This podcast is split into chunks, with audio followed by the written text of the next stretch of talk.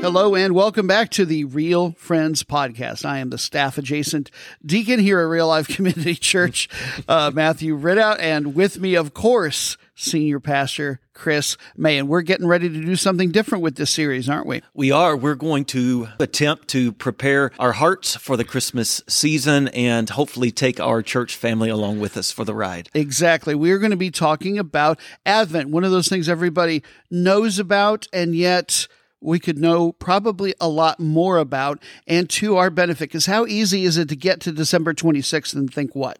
Maybe we didn't focus on Christ quite enough. There's this cliche, and that is Jesus is the reason for the season. That's right. And, and I think that is our intent every year focus more on Christ. Given the hustle and bustle of the season, the commercialization of this time of year, I think we do get to, you know, December 26th and we're like, man. Good intentions can get waylaid by very, very full schedules. So, throughout the course of what I believe are going to be the next 22 episodes, we're going to cover the four Advent Sundays and the days in between. We are going to give you bite size, just several minutes each. We don't want to promise an exact number because we don't have an orchestra here to play us off the stage like they do at the Grammys. That's right. But so, we're going to give you a bite size something to listen to every single day through the Advent season. That's right. So, first, our introduction.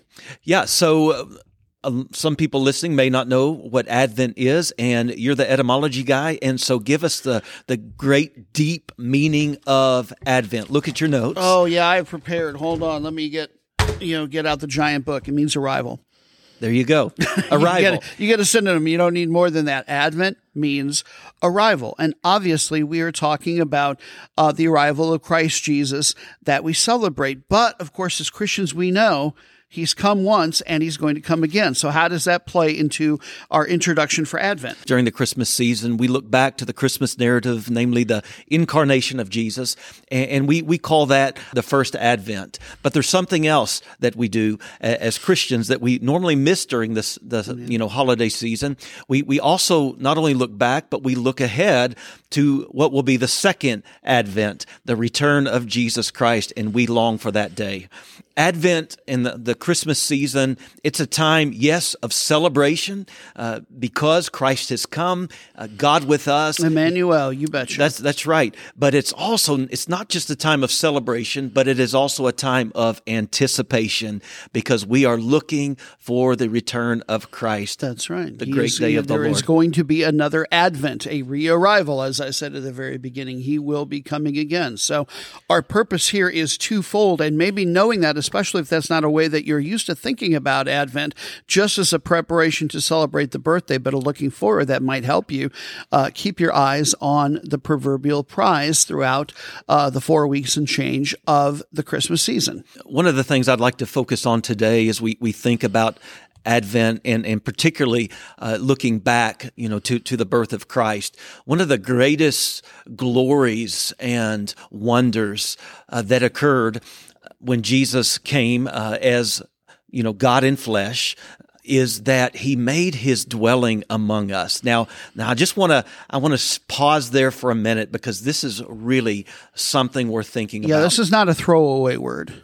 That's right. So when you go back to the very beginning of our Bible, the book of Genesis, we, we see the start of what is going to be the meta narrative, or at least one of the meta narratives of, of Scripture. And that is this idea of the temple. When we talk about a, a temple, uh, a, a, temple is always the meeting place of God and man. And so it's where the presence of God and the presence of man overlap. And, and that's in the, ex- yeah, yeah, in the Garden of Eden, that's what we have. He walked with Adam and Eve in the cool of the day. That's right. And so God made in, in his creation, it, you know, it, it was as it were a, cosmic temple, we could say. So mm-hmm. God was with Adam and Eve, and that was his intent. What a blessing that that was. But three chapters later, that's yeah, that's pages uh, one and two of your Bible. You get to page three, and we as humans tend to mess things up pretty quickly. And Adam and Eve were no different. Uh, they sinned, they disobeyed the Lord, they they rebelled against Him, and that caused a great chasm. Right? That's right. We still had God's love and he still cared for us and he was you know still a part of his our, our lives but he no longer dwelt in the temple in that way. Yeah sin separated us from God and it still separates us from God. So so what God did is, you know, Adam and Eve were put out of the garden and there was this chasm. But then God calls this people uh, unto himself, the family of Abram who became Abraham, made a covenant and, and said, I'm going to be your God, you're going to be my people. And he made this promise that through Abraham, all the nations would be blessed. And we know that that blessing is the Messiah who would come and, and restore our relationship with God, to, to unite man and, and God again. But, but what happened is, uh, when Israel was in the wilderness, there was this makeshift temple called a, a tabernacle right? Mm-hmm. And that is where, again, in a quite veiled way, uh, that that God's presence overlapped with man's presence again. But then you you get a little bit later in the Israel story in Jerusalem. That was a little bit more, you, you know, permanent structure called. Uh, well, a physical temple. That's right. And in that in that temple, there was a place that hosted the presence of God. Right. And it was not for everyone. That's right. It was the Holy of Holies, and it was kind of a fearful thing to go into that room. I Potentially mean, lethal. That's yeah. exactly right. But interestingly, it's only the high priest once a year who could go into the this room that housed the presence of God. And so again, God was with his people, but in a quite veiled way. It wasn't right. like the garden. Let's go to uh, the book of John. Mm-hmm. Would you mm-hmm. read just the first three verses and then jump down, if you would, to verse 14? Yep. In the beginning was the Word, and the Word was with God, and the Word was God. He was in the beginning with God. All things were made through him, and without him was not anything made that was made.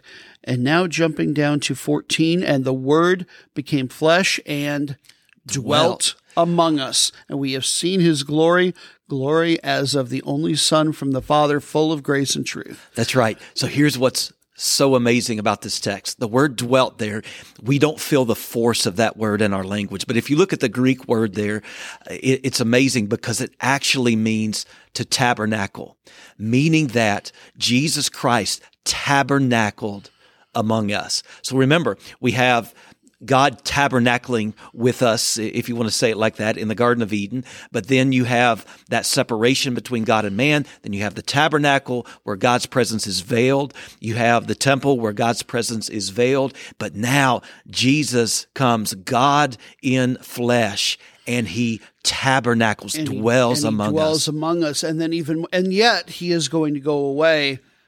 But the, after, you know, when he does his redemptive work, but then he is going to come back again, and this time with the redemptive work already done, then that dwelling will become truly you know permanent you know in new creation that's right. that's well it's for. it's awesome because jesus is now he's the third temple and he is the one who brings us into the presence of god. And we know as christians you know after pentecost or at pentecost the holy spirit came. So we get a sense of god's presence now a very real sense. We can go to god. We can have a relationship with god. But as you said this is an already but not yet thing because we fast forward to the book of revelation. As we look to the second advent and we look all the way to the end of the story, which is not about us going to heaven. What's it about? It is about heaven coming to us. That's right. New creation coming down, descending. Revelation 22 kind of frames the new creation as a new and better Garden of Eden. And so sin will be completely eradicated uh, from our lives and we will be in the full unveiled presence of God, and, and we long for that day. And the, yes, the second arrival, the second or final advent. So before we get in any deeper and that uh, orchestra plays us out, real quick. So hope, joy, peace, love. A lot of you already know those are the four themes of each of the Sundays. That's a very formal thing in, in the in the history of Advent, even as kind of nebulous as the history of when it came about is. This is what it has become. Those four particular themes. We are going to start with hope. Next right. episode, next bite size episode. Yeah. Thank you so much for listening. We pray that you'll continue to enjoy this Advent series every day during the Christmas season, and we hope that it raises your affections for Jesus.